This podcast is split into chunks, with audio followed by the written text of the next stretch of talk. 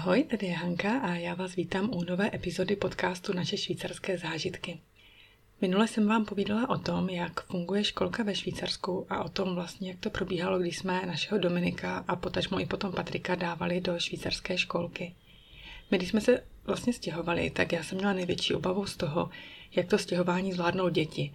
A vlastně ani ne tak z toho, že si budou muset zvykat na nové prostředí, ale nejvíc určitě z toho, jak zvládnout cizí jazyk. A tehdy jsme vlastně vůbec nevěděli, že děti a vlastně my taky se budeme učit jazyky hnedka dva. Já se k tomu za chvilinku dostanu, jak je tedy rozděleno z toho jazykového hlediska.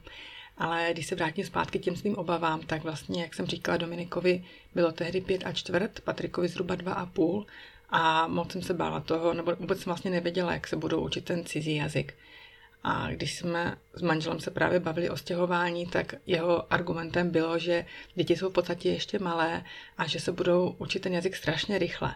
A v tomto se mě snažila podpořit i moje kamarádka, vlastně Dominiková hlídací teta, kterou jsem zmiňovala už minule, která se věnovala těm různým vzdělávacím směrům a tam mi říkala, že takhle malé děti jsou vlastně jako houby, respektive jejich mozky jsou jako houby a dokážou strašně rychle ty informace nasávat, hrozně rychle je třídit, hrozně rychle se v nich orientovat a, že, a ujišťovala mě, že to půjde, že to bude úplně v pohodě, ať se, ať se ničeho nebojím. Takže jsme se s tímhle tím stěhovali. Ve mně samozřejmě byla malinkatá dušička.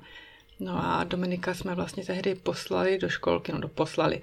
Vlastně musel nastoupit do té školky, ani ne po 14 dnech našeho pobytu ve Švýcarsku. A to bylo asi v půlce listopadu. On tehdy uměl německy jenom říct, jak se jmenuje a napočítat do deseti. Víc ne. A já si doteďka si říkám, jak to možná bylo strašně drsné, že jsme na něj byli takový přísní, když jsme ho dali po takové krátké době do školky. Ale ono to vlastně v podstatě jinak nešlo. Z té radnice z té Gemeinde šla okamžitě informace do místní školky, že, že jsme se přestěhovali, oni nás hnedka kontaktovali a hnedka prostě řekli, že máme přijít, takže ono to ani de facto nešlo. Ale z té školky, já si myslím, že jsme měli ohromnou podporu.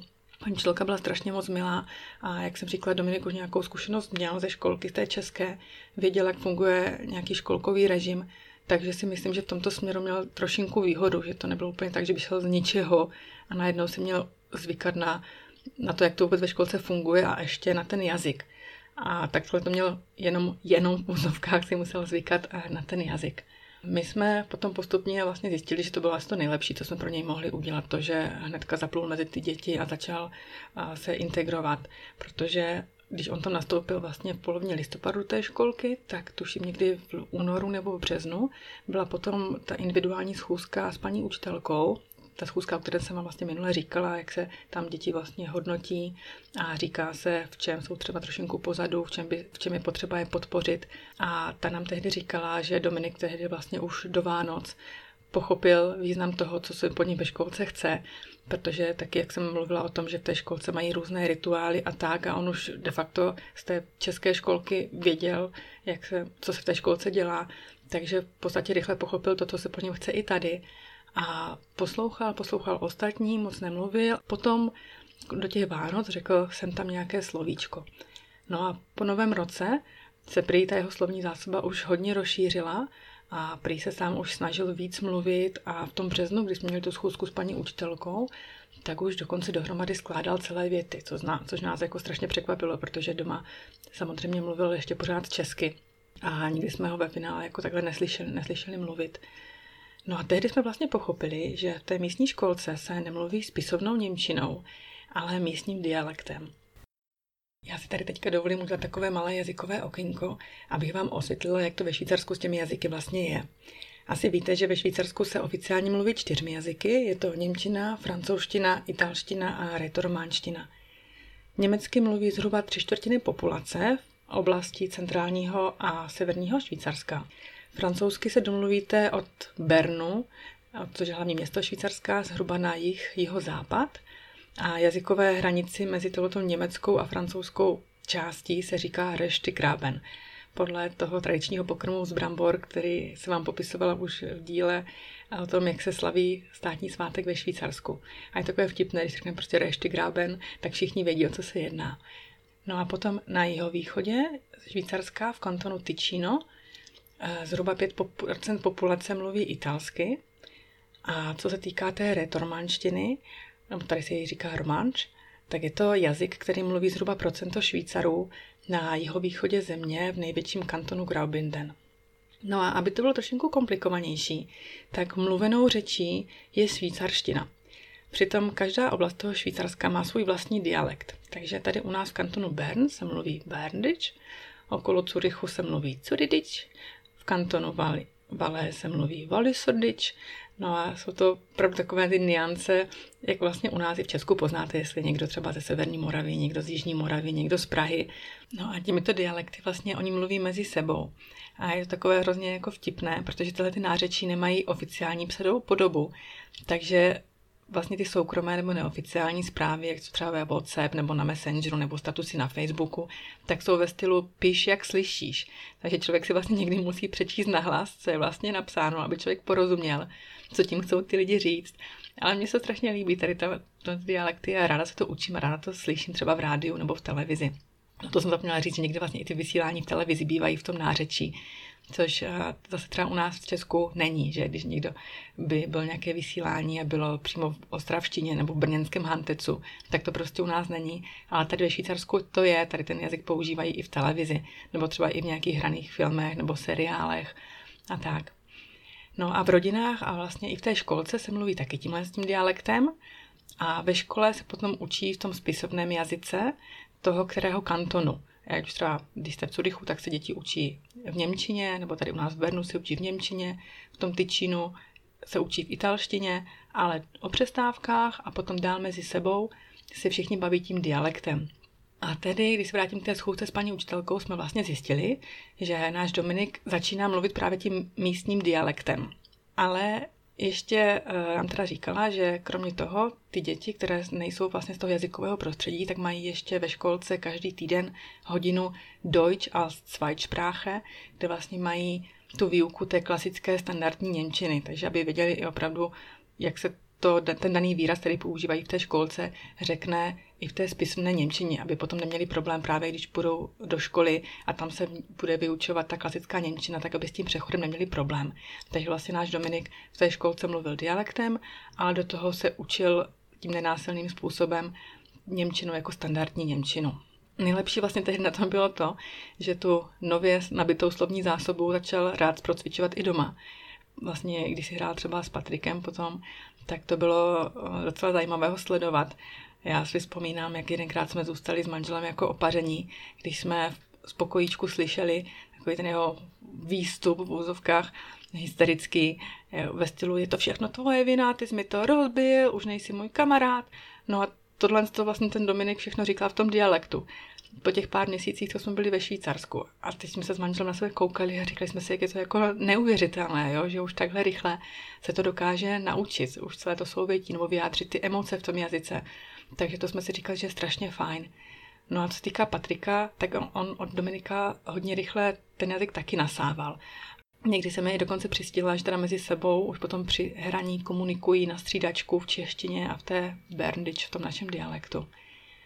No a co se týká Patrika, jak on to teda ten jazyk uh, pochytával od Dominika, ale on se ho v vozovkách učil uh, i se mnou, protože já sama jsem v té době, když jsme se sem přestěhovali, asi po dvou měsících od přestěhování začala chodit na integrační kurz Němčiny pro maminky, kam si sebou maminky můžou vzít i děti, které ještě nechodí do školky. Takže tam jsem chodila s Patrikem jedenkrát týdně. No a zatímco já jsem byla v učebně s ostatními maminkami, tak on měl s několika dalšími dětmi hlídací tetu, se kterou se taky učil německy, ale formou hry. Takže po pár měsících už opravdu kluci mezi sebou dokázali komunikovat během té hry na střídačku z té češtině a Berndič a Patrik to pochytával právě na tom kurzu, Dominik ve školce a opravdu takhle to plynule se to učili. Tímto jsem vlastně jenom chtěla říct, že opravdu děti se to dokážou naučit ten jazyk neuvěřitelně rychle a čím jsou mladší, tak tím bych řekla, že ještě rychleji. Protože já často i na Facebooku vydám dotazy, když se třeba někdo chce přestěhovat do Švýcarska, mám takhle staré děti, nevím, jak se zvládnu naučit jazyk, tak já většinou odpovídám, že čím dřív, no čím jsou ty děti mladší, tak tím to jde rychleji. Ale samozřejmě i pokud je to dítě starší, třeba v tom věku toho prvního stupně základní školy, tak i tak se ten jazyk dá samozřejmě rychle naučit. A i to, to Švýcarsko podporuje to učení toho jazyka, že mají právě třeba i tu uh, Deutsch als Zweitsprache, ten kurz Němčiny navíc, kdy ty děti opravdu mají doučování v Němčině a tak, takže ono to vždycky to jde a ty Švýcary se snaží opravdu, aby ty děti co nejrychleji zapadly a co nejvíce je snaží při té jazykové výuce podpořit. A ještě když se vrátila k té školce, tak Patrik vlastně v podstatě, když šel on do školky, tak měl startovací pozici samozřejmě o hodně jednodušší, než na tehdy Dominik. Dominika, jak jsem říkala, jsme hodili do vody a nechali plavat a on se s tím chudák musel poprat sám. Ale Patrik už ve finále tomu dialektu rozuměl nejenom tím, že jsem teda chodil do toho kurzu, ale já jsem ještě tehdy chodila s ním na takové cvičení pro maminky s dětmi, takže tam měl možnost něco pochytit, vlastně třeba co týká nějakého toho cvičení v tělocvičně, těch základních pokynů a tak. Takže on, když šel do školky, tak neměl problém vlastně rozlišit mezi jazyky, češtinou a tím dialektem a přeskakovat z jednoho do druhého podle toho, s kým mluví. Takže my jsme tehdy opravdu s manželem byli úplně v úžasu, jak z nich vyšlo nějaké složité souvětí, které my bychom těžko dávali dohromady a ještě bychom přemýšleli, jestli je to vůbec gramaticky správně, jestli se to takhle řekne, jestli to tak vůbec má být. A ty děti to udělali neuvěřitelně prostě plynulé a strašně moc jim to šlo. Co se týká naší nejmladší, Káji, která se vlastně už narodila tady, tak paradoxně tato měla podle mě nejhorší, nebo s tím jazykem u ní to bylo nejhorší, když se teda narodila tady, protože ona hodně dlouho nemluvila na rozdíl teda od kluků, já jsem si myslela, že máme holčičku, tak ta, ta bude prostě ve všem strašně napřed a všechno rychle zvládne. Ale prostě jich se nějak do toho nechtělo. A dokonce to vyústilo až v to, že nás paní doktorka na tříleté prohlídce poslala na logopedii, aby se zjistilo, co s ní je. Tam, až tam jsme se teda překvapivě dozvěděli od paní logopedky, po tom zkoumání, co ona tam s ní asi dvě hodinky všechno dělala a měla, že ona vlastně nejspíš jako perfekcionistka a nechce mluvit a nebude mluvit, dokud nebude vidět, že to, co řekne, tak bude perfektně správně. No a samozřejmě už teďka jsem rozmluvila, už uh, mluví hezky, ale v té době opravdu nás to překvapilo, protože jsme si mysleli, jako opravdu je, jestli fakt třeba nebude s tím vývojem pozadu, jestli ta jazyková bariéra třeba pro ní nebude opravdu nějaká velká. Ale ne, už je to naprosto, naprosto v pohodě. A teď už vlastně mají do školky a už taky rozumí a mluví a je, je, to, je to dobře, je to opravdu perfektní takhle zjišťovat, jak ty děti se strašně rychle učí. Já samozřejmě jako se tímto výčtem nechci chvástat, jak máme jako geniální děti. To jako fakt ne. A myslím, že i oba naši kluci měli jako docela slabé chvilky, kdy by ve školce rádi něco řekli, ale třeba prostě nevěděli ještě jak, protože ta jazyková znalost jim na to jako nedosahovala. Ale zpětně takhle musím říct, eh, že no, musím dát té svojí kamarádce eh, za pravdu, protože děti se ty jazyky učí opravdu neuvěřitelně rychle. A samozřejmě má svoje výhody, pokud to dítě se učí jazyk a zároveň vyrůstá v tom jazykově odlišném prostředí, protože ta schopnost vstřebávat ten jazyk, cizí jazyk, je opravdu neuvěřitelná a myslím si, jako, že my dospělí jim to můžeme jenom závidět.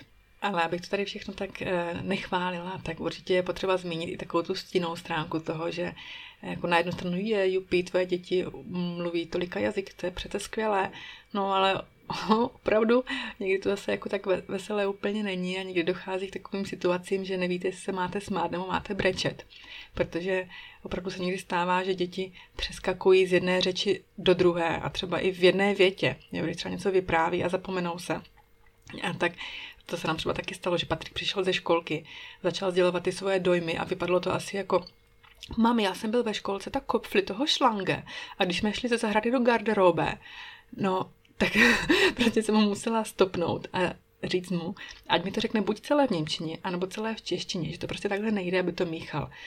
Ten význam samozřejmě je to, že chtěl vyprávět, že byl ve školce hlava hada, když šli ze zahrady do šatny. Věděli asi takový ten špalír, ten průvod těch dětí, někdo byl hlava, někdo byl na konci byl ten ocásek toho hada, ale prostě takhle to mixoval v té jedné větě a to si nemyslím, že je úplně fajn, že ty děti jako by se měly opravdu v té jedné větě umět odlišit.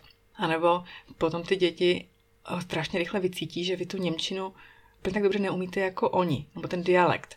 A ono se může stát, že prostě se ty děti proti vám spolčí, nebo když prostě podle jejich mínění jste se dopustili nějakého, na nich nějakého příkoří, jako že jste jim třeba vynadali, že si neuklidili hračky a oni prostě najednou mají potřebu to říct, tak je prostě strašná matka, tak se proti vám spolčí a najednou začnou mluvit tím dialektem.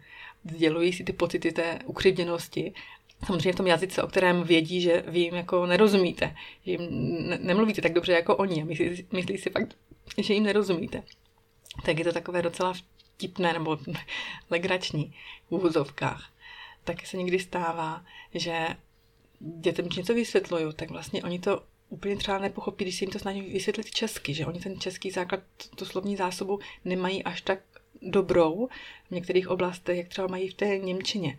Ono se třeba může stát, že jako nedávno se mi Patrik zeptal, mami, a co je to Sokola? Protože viděl na stole eh, krajanský časopis zpravodaj a tam byla nějaká titulka, která zněla asi něco jako pojďme do Sokola nebo něco v tom stylu. A já jsem musela vysvětlovat, že no, jako, že správně je to sokol a že to je pták, že to je jako něco jako Adler, ale jmenuje se to Falke.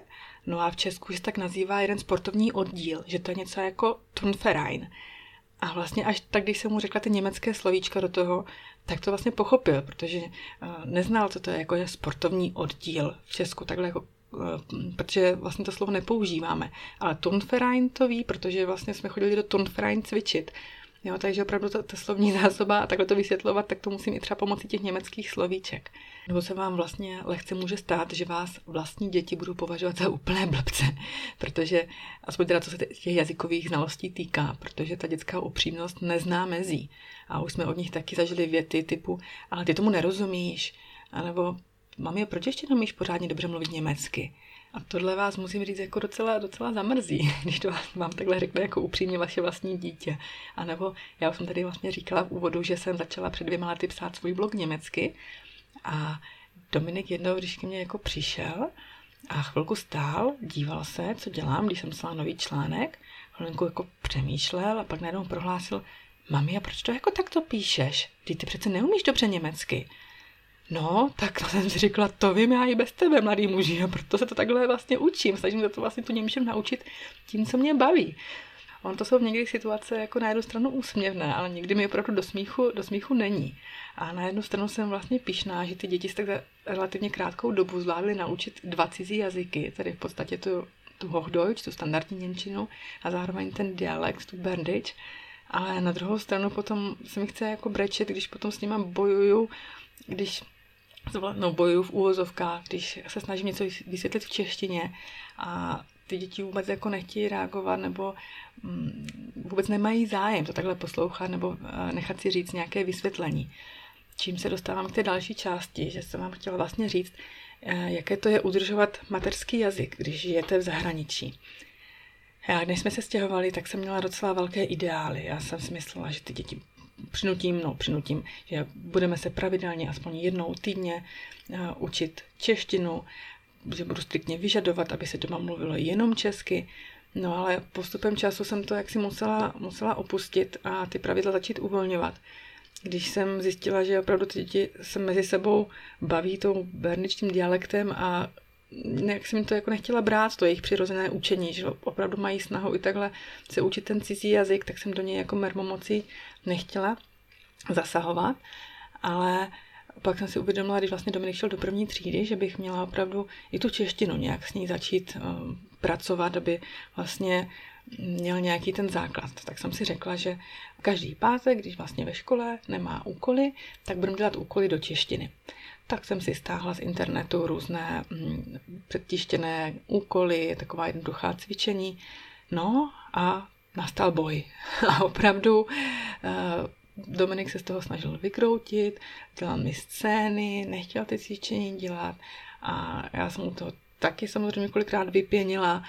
Pak jsem si říkala, jestli to má vlastně cenu, jestli máme tady tohle co zapotřebí, abych jako se mu ten jazyk takhle až jako ten materský jazyk eh, nějak znechutila. A no jo, podstupem času jsem to prostě vzdala. A s Patrikem, když šel do první, do, druhé, do první třídy, tak už jsem s tímhle procesem vlastně ani nezačínala. Protože vzpomněla jsem si, jaké to bylo s tím Dominikem a jo, možná, kdybych možná třeba víc zatlačila, kdybych neměla, nebyla tak měkká, tak možná by to šlo, ale já nevím, prostě tehdy ten okamžik, okamžik mi to přišlo, že on má vlastně dost starostí s tím, aby se naučil tu Němčinu. Vlastně v té škole, když přešli do té standardní, do té spisovné Němčiny, tak opravdu to bylo se prohlubování toho cizího jazyka. A říkala jsem si, když vlastně sledujeme některé pohádky v češtině, když doma mluvíme v češtině, když já třeba se snažím opravovat třeba skloňování, časování, takže je to dost. že už kolikrát si i já potom připadám jako hodně, ne že trapně, ale když bych je pořád měla opravovat, když něco řeknou špatně a tak. A opravdu jsem se snažila tu češtinu jako jim neznechutit, protože fakt říkám, že to nemá, nemají zapotřebí. V češtině rozumí, mluví česky, i když jsem teda teďka nedávno nás dostala paní doktorka, když jsme byli s Dominikem na kontrole na očním, to je, jezdíme teda ještě do Česka, a ta říkala, že Dominik vlastně už má v té češtině cizí přízvuk. My to samozřejmě neslyšíme, ale no tak asi to tak bude, že když tady přece už bydlíme 6 let a děti už víceméně většinu svého života. Takže jo, jakože někdy mi to zamrzí, že se děti ve škole, ve školce s těmi vrstevníky neučí ty klasické české básničky a písničky, jak jsme to učili my. Ale na druhou stranu si říkám, tak když to s nima cvičíme my, nebo třeba s naší malou hodně často jí čtu ještě pořád pohádky večer, kluci u toho poslouchají, a je to vlastně na nás, aby jsme jim ty kulturní tradice předali. No a já jsem třeba vděčná babičkám, že vždycky, když se ptají, co dětem koupit na narozeniny nebo na Vánoce, tak já vždycky říkám nějakou českou knížku. A s českými pohádkami, nebo teďka kluky berou právě třeba příběhy Harryho Pottera a různé dobrodružné, tak opravdu tyto, aby to ty kluky bavilo a aby je nějak v vozovkách přinutila v té češtině číst, já vím, že taky i chvilku opravdu uh, měli boj s tím, že nechtěli číst v češtině, protože měli přece za úkol číst v Němčině do školy, chodili do té německé knihovny, kde si půjčovali ty německé knížky a ty české odmítali, ale třeba v tomhle nám uh, docela pomohla právě korona, ten, uh, tenhle ten čas, kdy jsme byli doma a začali v televizi dávat příběhy s Harrym Potterem. A kluci je nejdřív viděli v Němčině a potom jsme vlastně nějaké filmy stáhly i v češtině a babičky právě, jak se ptali, co dětem koupit narozeninám, tak jsem řekla, tak teď knížky Harryho Pottera v, Němčině, eh, v češtině. A opravdu dřív, před rokem, před dvěma bylo nemyslitelné, aby Dominik přečetl 300 stránkovou knížku v češtině. A teď, protože ho tak strašně bavilo, tak to zvládl během pár dní a to jsem si říkala, wow, super, tak aspoň něco. Sice se samozřejmě i zeptal, co znamená to, které slovíčko, tuším, co to bylo, skučet, skučet to bylo to slovíčko, tak nevěděl, co to znamená ten význam. Ale zase říkám, od toho jsme tady my, aby jsme jim ty eh, významy osvětlovali, aby jsme jim třeba, třeba říkali nějaké další synonyma a tak. Takže takhle to vypadá u nás s učením Němčiny, respektive dialektu a češtiny. A my si s manželem říkáme, že vlastně naše děti ani takhle netuší, jaký dar a devízu dostávají do života tím, že bydlíme v zahraničí že se děti vlastně učí jazyk tím nejpřirozenějším způsobem, o kterém se nám vlastně ani nesnilo. Pobytem v tom konkrétním prostředí, hrou, opakováním, nápodobou a taky samozřejmě komunikací a interakcí s ostatními dětmi. To jsme na to strašně moc rádi. Takže pro ty, kteří se bojí stěhování do zahraničí, protože neví, jak to zvládnou jejich děti po té jazykové stránce, tak mám jenom radu, nebojte se. Děti jsou opravdu neuvěřitelně přizpůsobivé a některé věci opravdu zvládnou hravěji, než my dospělí a než si my dospělí my vůbec myslíme. Dejte jim tu šanci a oni to určitě zvládnou. Já budu moc ráda, když mi napíšete vaše zkušenosti s dětmi vyrůstajícími v cizím jazykovém prostředí, případně i o tom, jak se vaše děti učí jazyky, i když třeba jste doma v Česku, jak jim to jde, jaké máte zkušenosti s výukou cizích jazyků v Česku. A nebo pokud třeba máte děti, nebo jste v bilingvním manželství, v bilingvních rodinách, tak jak to u vás probíhá, jak se vlastně děti učí, jak na ně mluvíte, jak děti reagují. Budu moc ráda, když mi opravdu dáte vědět. A já si vaše zkušenosti moc ráda přečtu a třeba i tady někdy v podcastu zmíním. Tak jo, já děkuji moc, že jste poslouchali další epizodu podcastu Naše švýcarské zážitky a těším se s vámi příště naslyšenou. Ahoj!